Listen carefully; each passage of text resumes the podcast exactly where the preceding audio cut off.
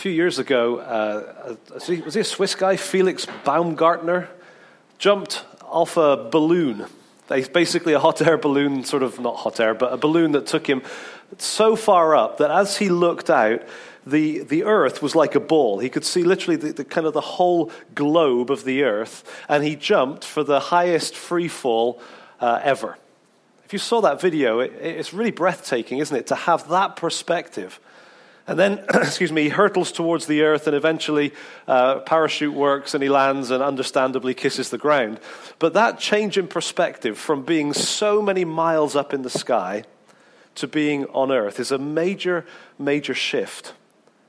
And what we find often as we're in the Bible is that the Bible can give us this perspective from high up there, from eternity past to eternity future, God's big picture, God's big plan. And yet, the majority of the Bible is right down here on earth. Real people in real circumstances, facing real trials, with all sorts of questions.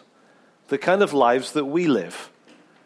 And so, what we've been doing for the past few weeks is looking in the book of Ruth, and the vast majority of the book of Ruth is right down here in normal world. It's normal people. They're not powerful or uh, kind of super significant. They're just normal people facing normal challenges and by normal challenges, I don't mean just uh, easy challenges like, oh, I can't find my keys kind of challenges. I mean the normal challenges that we face in terms of death, in terms of separation, in terms of loss, the, the real tough things that are actually incredibly normal in life.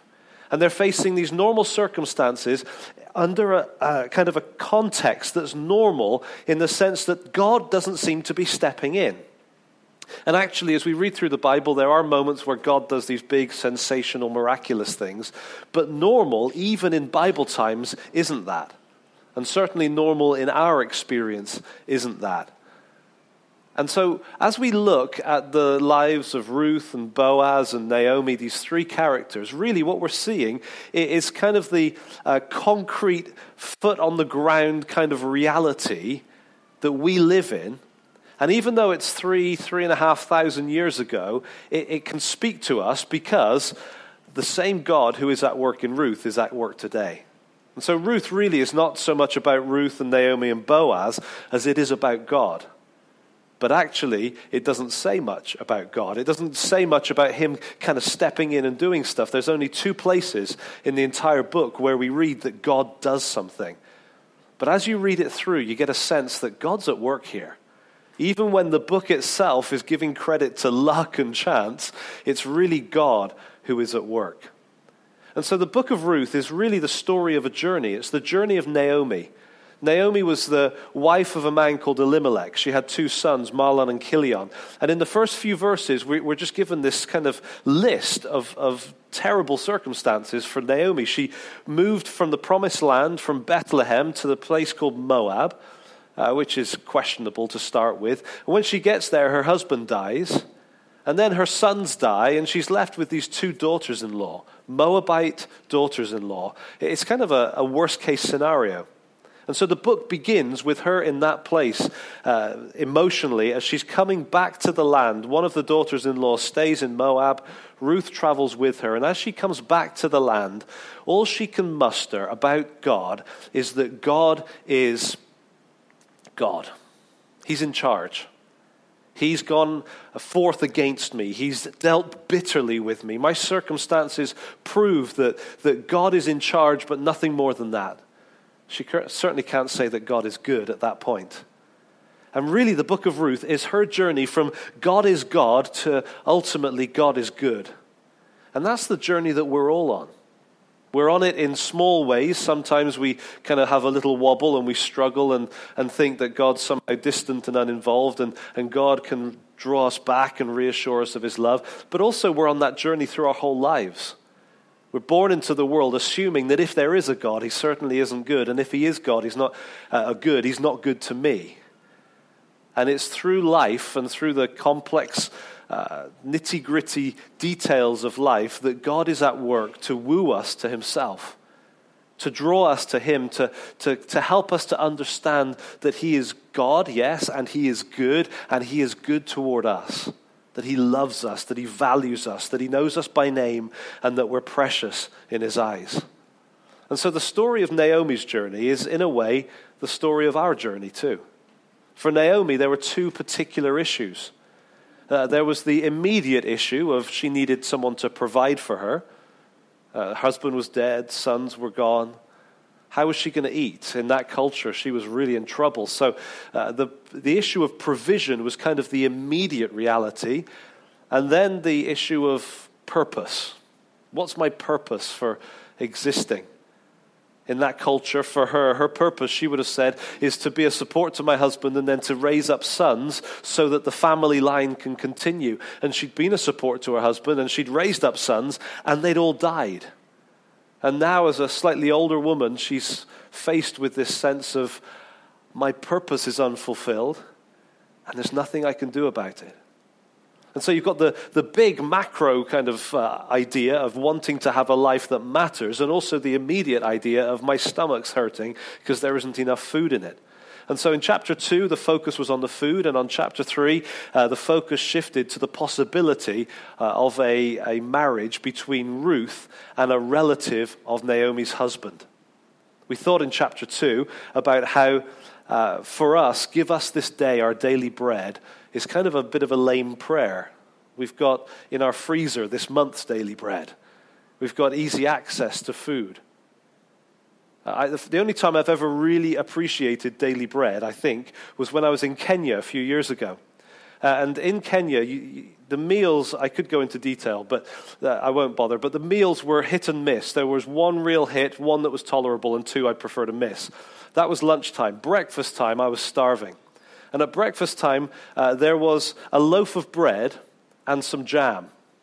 Perfect, right? Loaf of bread and some jam. First morning, I take out a slice of bread and there's a black bit on it, and that's fine until you stretch the black bit and it's the wing of a moth that's baked into your bread. And I don't, you know, forgive me for being really English, but I was like, oh, that's gross.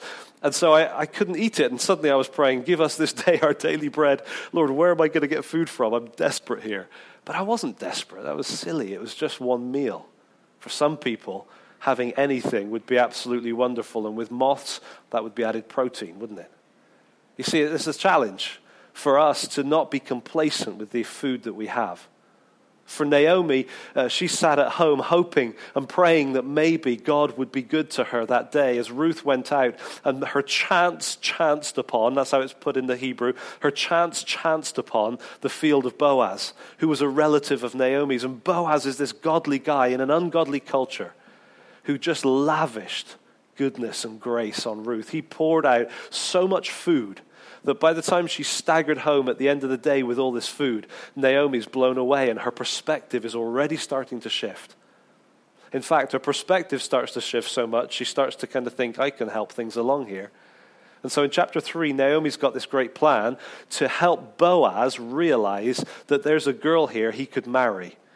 And he's a little bit older. He may be Naomi's generation, probably. And so uh, here's Ruth, this beautiful young widow, and he's thinking, well, she's a widow, she's young. He's not thinking. And lots of you ladies know about this, where men don't seem to twig that there's an opportunity. And so Naomi wants to stir things up and move things along. And she comes up with, frankly, a ridiculous idea wait till he's drunk, and then go and lie at his feet in the middle of the night.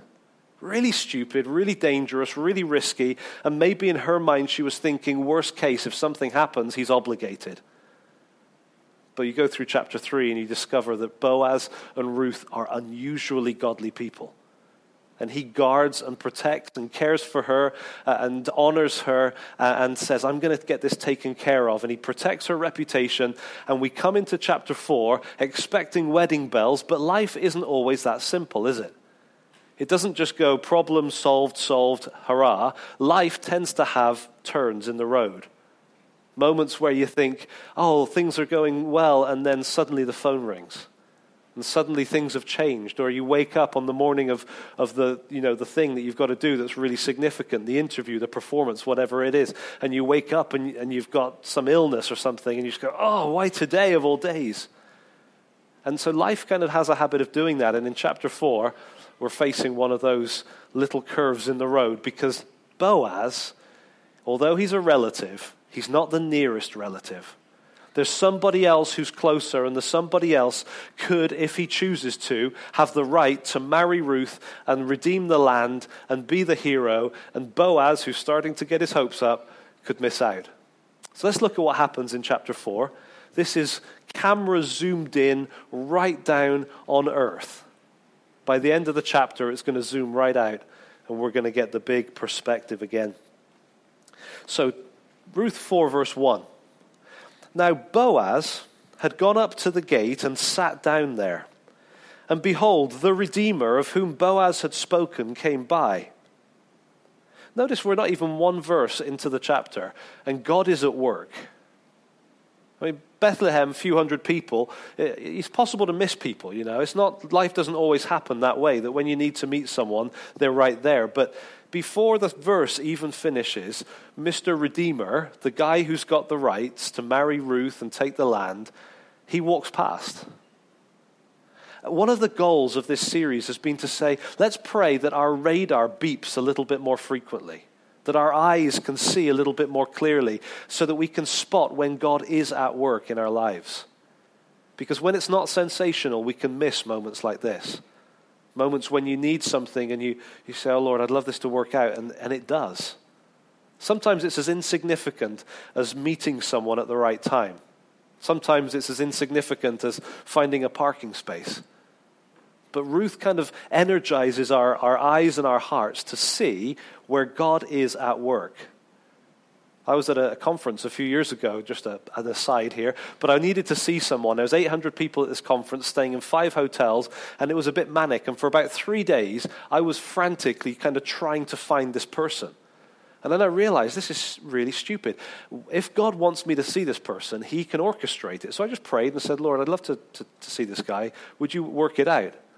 I walked down to breakfast, came up to a table. There was one spare seat. I said, Excuse me, is this seat spare? I Sat down, and there was the guy who I was trying to see. I just sat down next to him. I just, my chance chanced upon his chair sitting right next to him, the only spare seat at the table. See, we need to have eyes to see how God is at work, even in the most minute details. Anyway, let me get back to the reading. Uh, so Boaz said, Turn aside, friend, sit down here. And he turned aside and sat down. And Boaz took ten men of the elders of the city and said, Sit down here. So they sat down. So this is all very formal, right? You've got elders sitting down at the gate. This is kind of a legal moment now. Then he said to the Redeemer, Naomi, who has come back from the country of Moab, is selling the parcel of land that belonged to our relative Elimelech. So I thought I would tell you of it and say, Buy it in the presence of those sitting here and in the presence of the elders of my people. If you will redeem it, redeem it. But if you will not, tell me that I may know, for there is no one besides you to redeem it, and I come after you. And he said, I will redeem it. That's disappointing, isn't it? Mr. Unknown, he's not named, he's called literally Mr. So and so. Now he says he's going to redeem the land. That, that's one of those moments in life where you go, hang on a minute, it's not supposed to work this way. How many times have we prayed prayers and said, okay, Lord, we need, I need you to do this? Just this way A, B, C, D. Simple. I'm trusting you and I'm praying in Jesus' name, so it's got to work. Amen. And then we go A, B, D. And you go, what, what's the D? And then there's like an F, and then there's an X. And you're like, well, hang on a second. What about C and D, God? You, you're forgetting that I know best. You're forgetting that I've got the big, well, of course I haven't got the big picture. That's ridiculous, isn't it? But we do it. I do it. I anticipate things, I pray for things, and then they go wrong. And my first thought is, God's made a mistake. If God had listened to my prayer more carefully, He could have worked this out. Maybe we're too hasty with that kind of judgment. Let's keep reading. Um, where did he say? Verse 4. Right, so verse 5. Then Boaz said, Oh, P.S. The day you buy the field from the hand of Naomi, you also acquire Ruth the Moabite, the widow of the dead, in order to perpetuate the name of the dead in his inheritance. Then the Redeemer said, I cannot redeem it for myself, lest I impair my own inheritance. Take my right of redemption yourself, for I cannot redeem it. Ah, amen. That's a quick resolution. I, I, think Boaz is being deliberate here. If he'd have said about Ruth first and then promised land, the guy might have said, you know what, I can figure out a way to make the Ruth thing work. I need the land. But once he's got his hopes up about the land, and then he discovers that he's going to have to raise other children, and those children aren't going to be his children, and the land that he's farmed is going to go to not just his children, but Ruth's children. It's going to divide his inheritance. Suddenly it gets really complex, and he backs away. It's almost like bureaucracy, isn't it? The complexity of this moment here. Oh, you've got to do A, you know, B, C, fill in this form and this form, and then things go wrong. And I don't know about you, the thing that winds me up more than anything is when I'm dealing with officials and paperwork and people that are un, unseen. You know, you kind of, that's the way it is these days. You apply for something and then you don't get it or you don't hear back. God is even sovereign in those situations. God is in charge and able to work out the details. I remember coming through Kyrgyzstan uh, through the airport during the revolution. I was trying to get out of the country, uh, and there was this revolution going on, so the security was crazy. Everyone was touchy. And as my suitcase uh, went through the x ray machine, I was confused because you don't x ray suitcases in England, do you? You x ray hand luggage, and your suitcase is done somewhere else. But there, they had the x ray machine before check in. And in my suitcase, I had all the papers from this conference that I probably shouldn't have had in the, in the suitcase. And I put the suitcase through, and they said, ah, Is this your bag? And I said, Yeah, open the bag. And so I took my time, put on my belt as slow as I could. My watch was really tricky that day. And the guy walked off, and I thought, Thank you, Lord, that's an answer to prayer. And just as I went to go, he said, Open the bag. So I opened the bag and he rifled through it and went past all those papers. My heart almost stopped in my chest, all the papers that probably could have got people in trouble. And then he found my Bible. And he says, Is this yours? I said, Yes. And he starts waving my Bible around and then announcing to the whole airport, Biblisky, Biblisky. And I'm like, Oh, that's frightening. I said, Do you want it? He said, No, no, no, no. He put it back, closed the bag, and I was off. But, but it was a moment of bureaucracy where I was completely out of control. And if he had made a thing of it, I couldn't have done anything about it. But I may have been out of control, but God wasn't. And that's the thing. God is in charge even of bureaucracy and, and the practical kind of nitty gritty details of life, like, you know, organizing weddings at city gates. And God is in charge. And while it may seem to turn sour, go south, go pear shaped for a while, He knows what He's doing. And so the story goes on. There's an explanation, verse 7. This was the custom in former times in Israel concerning redeeming and exchanging. To confirm a transaction, one drew off his sandal and gave it to the other. And this was the manner of attesting in Israel. Seems a bit weird to us, but that's okay. So when the Redeemer said to Boaz, Buy it for yourself, he drew off his sandal.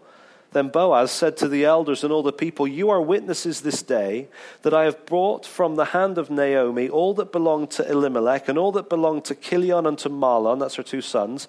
Also Ruth the Moabite, the widow of Mahlon, I have bought to be my wife, to perpetuate the name of the dead in his inheritance, that the name of the dead may not be cut off from among his brothers and from the gate of his native place. You are witnesses this day legalities are done. And the people's response is, is beautiful here. Verse 11 All the people who were at the gate and the elders said, We are witnesses. May the Lord make the woman who is coming into your house like Rachel and Leah, who together built up the house of Israel. May you act worthily in Ephrathah and be renowned in Bethlehem. And may your house be like the house of Perez, whom Tamar bore to Judah because of the offspring that the Lord will give you by this young woman. It's, it's amazing. In a very ungodly culture, these people are struck by the godliness of Boaz. In that moment when he announces and says, You're witnesses, I'm going to do this and this for the, for the name of the dead, I think they're struck by his godliness and his character. And they pour out blessing upon him. Blessing from the Lord blessing that the woman coming into his house would be fruitful. Remember the story of, of Rachel and Leah, Jacob's wives? Ultimately, Jacob ended up with 12 sons and a daughter, so he did okay.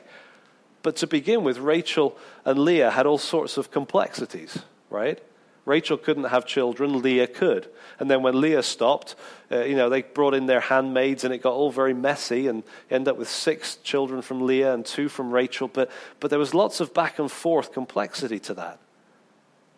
When you go down a generation, Judah is the, the key one out of the 12. There's, he was the fourth. There's Reuben, Simeon, Levi. Then comes Judah. And Judah's the one in the line of promise, the line that's going to lead ultimately to the Messiah. And in Genesis 38, Judah heads off. He leaves the land. And as he's leaving the land, you're kind of going, why is, where's he going? Oi, sunshine, come back. You, you belong here.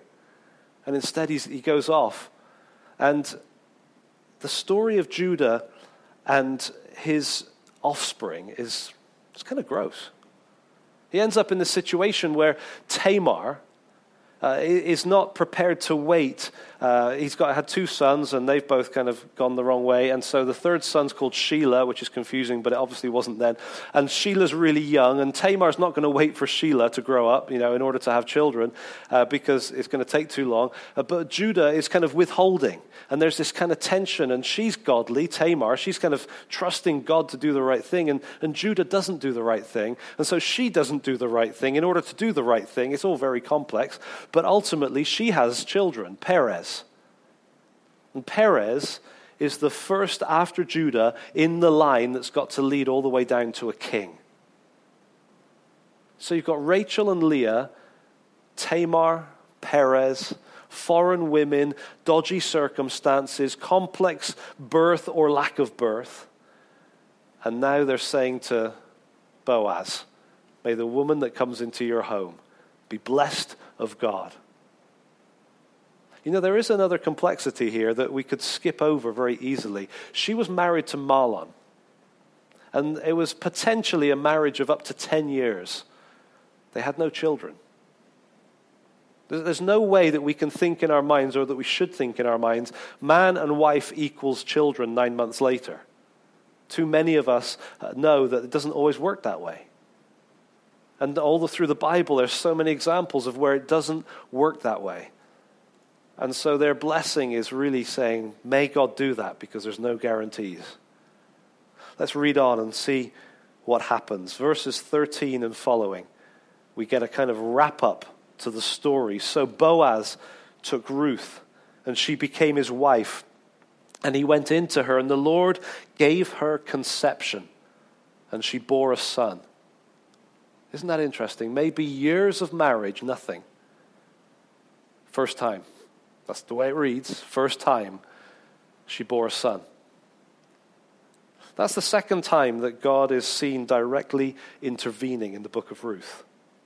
The first time is in chapter 1, verse 6, where Naomi heard that the Lord had visited his people and the famine was over and there is food in Bethlehem. And here at the other end of the book, the Lord grants conception and she bears a son. Isn't that great? The two big themes of the book. And as you go through the kind of the meat of the book, chapters two and three, God just seems so, sort of invisible. He's not there. Or is he? He's at work. Even though it's not obvious, he's at work. And it's only as we look at the beginning and the end that we realize yes, God does care about food and God does care about offspring. He is involved in the big issues of Naomi's life and Ruth's too. Verse 14 Then the women said to Naomi, Blessed be the Lord, who has not left you this day without a redeemer. May his name be renowned in Israel. There's a redeemer. She's not left without someone to buy back the land and to raise up descendants for her deceased family members. There is a redeemer. And who is that redeemer? The kinsman redeemer of the book of Ruth, before you say Boaz, look at the next verse. He shall be to you a restorer of life and a nourisher of your old age. For your daughter in law, who loves you, who is more to you than seven sons, has given birth to him.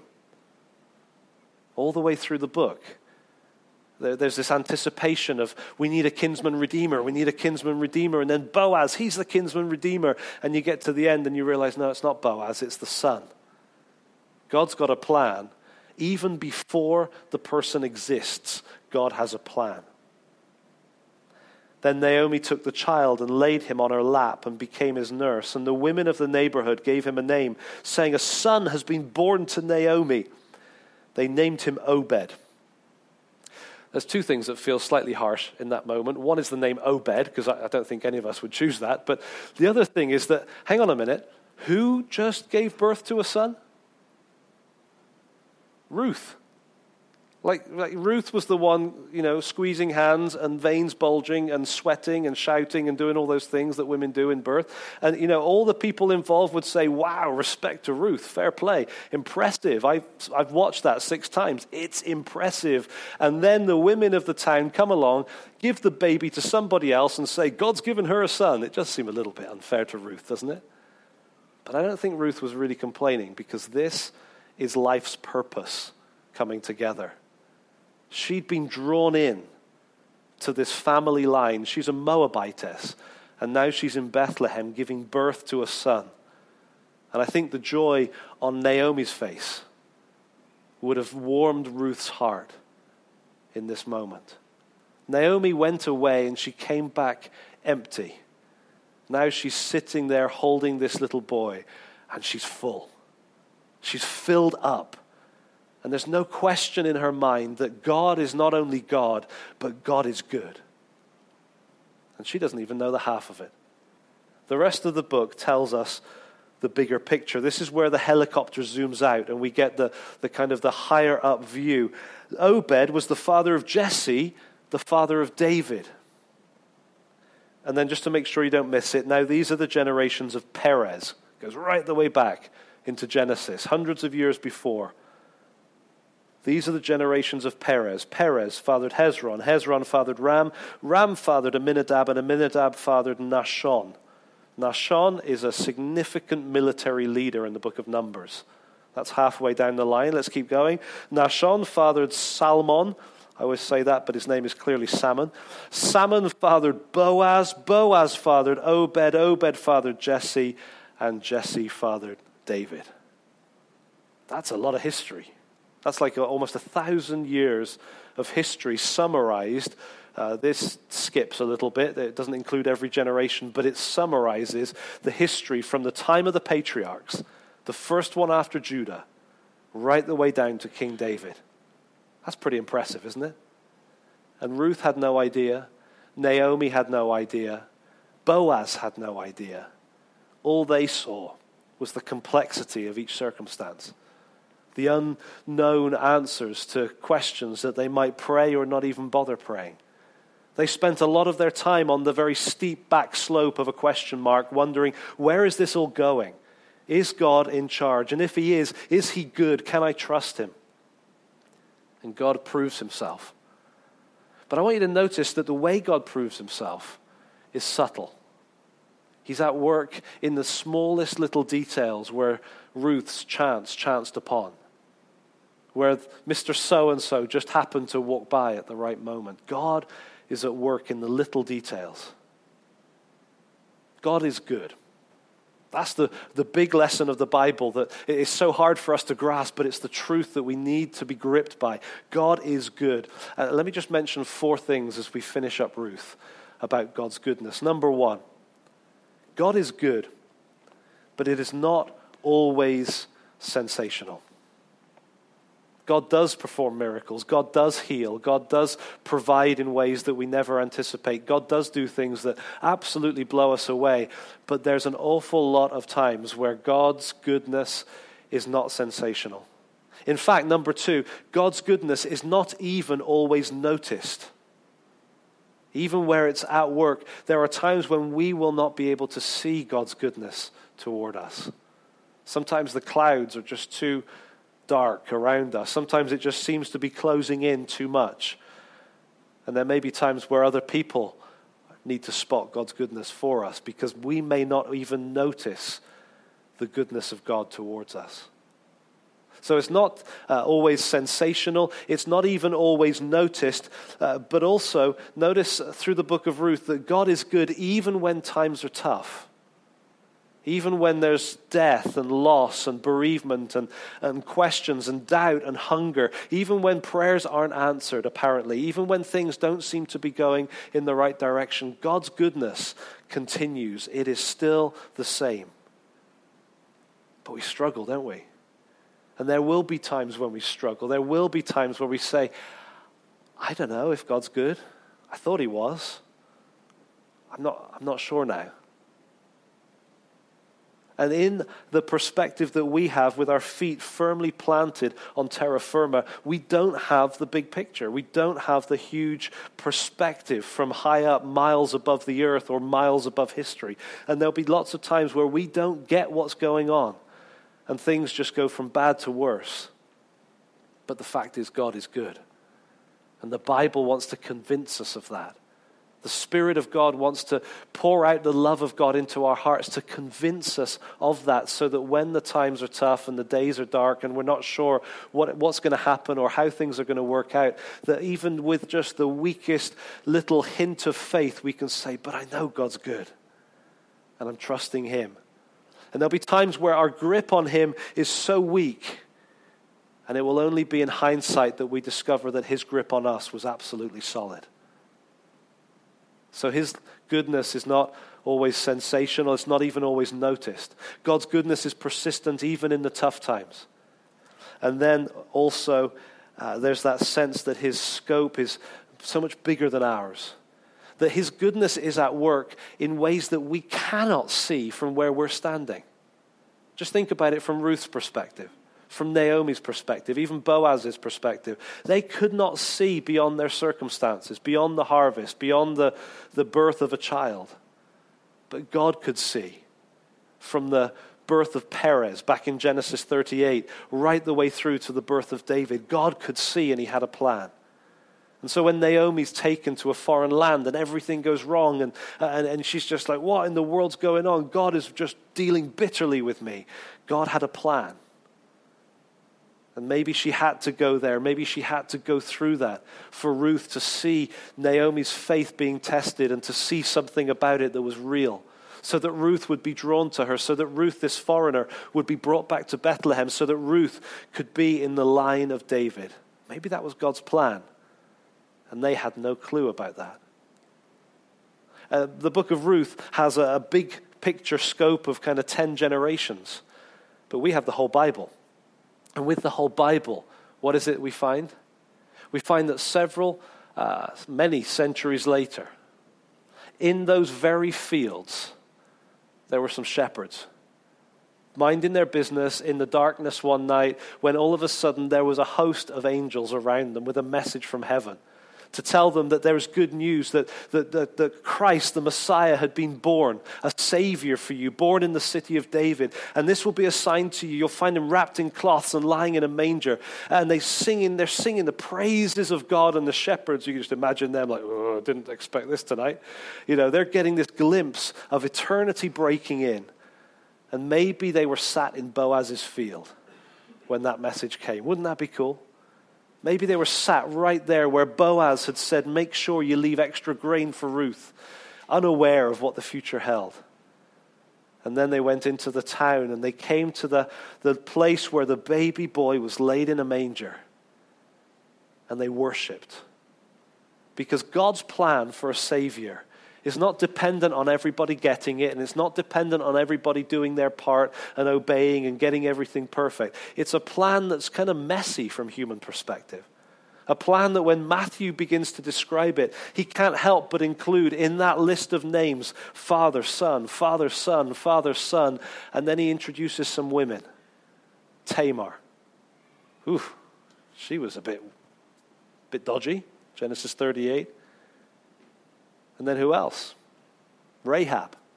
She had a reputation. She was a prostitute. And then uh, Ruth, she probably could have had a reputation if Boaz hadn't protected her. There's certainly a question mark over what she did in chapter 3. Do not try this at home uh, or any, you know, threshing floors. Uh, and then Bathsheba, Mrs. Uriah's mentioned, caught up in an illicit affair with King David himself. And all the way down through the line leading to the Messiah, there's mess and there's foreigners And it's God's purpose to bring that all together so that when Jesus came and when Jesus was born, he was able to be the Savior of all people Moabites, Hittites, Jews, Americans, English. He was able to be the Savior of people who don't have it all together people whose lives are a mess, either because of sin or just circumstance, whatever. Uh, people like you and people like me. And Ruth and Naomi and Boaz, they had no idea. But they were part of that, part of God's plan being worked out so that we can sit here and sing songs about the Redeemer who is Jesus, our Lord. Isn't it amazing? In effect, what we need to do, and this is what we try to do every Sunday as we worship, as we look at the Bible, even when we're dealing with the kind of uh, rubber meets the road sections of Scripture, we want to zoom up and we want to see the big picture and remind ourselves that God is in charge and his in chargeness is good. He's good, good, good, always good, and his goodness is toward us. And we may be down here in the complexities of life with all sorts of uncertainties, but God's goodness persists. It always has, and it always will. And in the end, it will be proven to be good. In the end, nobody will be able to say to God, Yeah, but you, causing God to say, Yeah, you're right, I'm sorry. He'll never say sorry. He'll never need to. Because even the harsh, difficult, complex things in life, He will have woven together and redeemed so that by the end we will be falling on our faces before Him in worship, saying, I couldn't see it at the time, but you knew what you were doing and you do all things well. And you're good, God. You're good, not just good in general, but good to me. And I worship you. We'll worship him forever. And if that was true for Ruth and Naomi and Boaz being part of the line of Christ, what's his plan with us? What's his purpose for us and the impact we have on, on others and on other generations and on the future? We have no idea. But if the Bible's anything to go by, we can trust him now even though we can't see where it heads, even though we don't see the big picture. We can trust him because he does. And he's working it out, and he's working it out well. That's the book of Ruth. May we be a church of people who have a, a, sensitized inner radar to see God's goodness even in the non sensational ways. And may we be a church that trusts in his goodness even when the days are dark. Let's pray.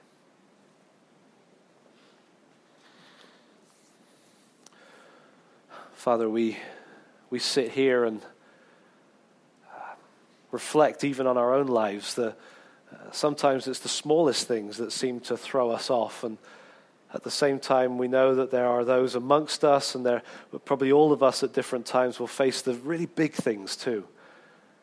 And we don't know how it's all going to work out. We don't even know how you're going to answer our prayers today, let alone for the next 10 years. But Lord, we want to tell you that we love you and we trust you and we know that you're good. And we know this ultimately not because of Ruth and Naomi and Boaz and King David. We know it ultimately because of the cross. And so as we move into a time of communion, would you lift our hearts to have the ultimate perspective that can only come from seeing your Son dying in our place on the cross. By your Spirit, would you stir our hearts with love for Jesus? And would you fill our hearts with faith in your goodness, we pray in Jesus' name. Amen.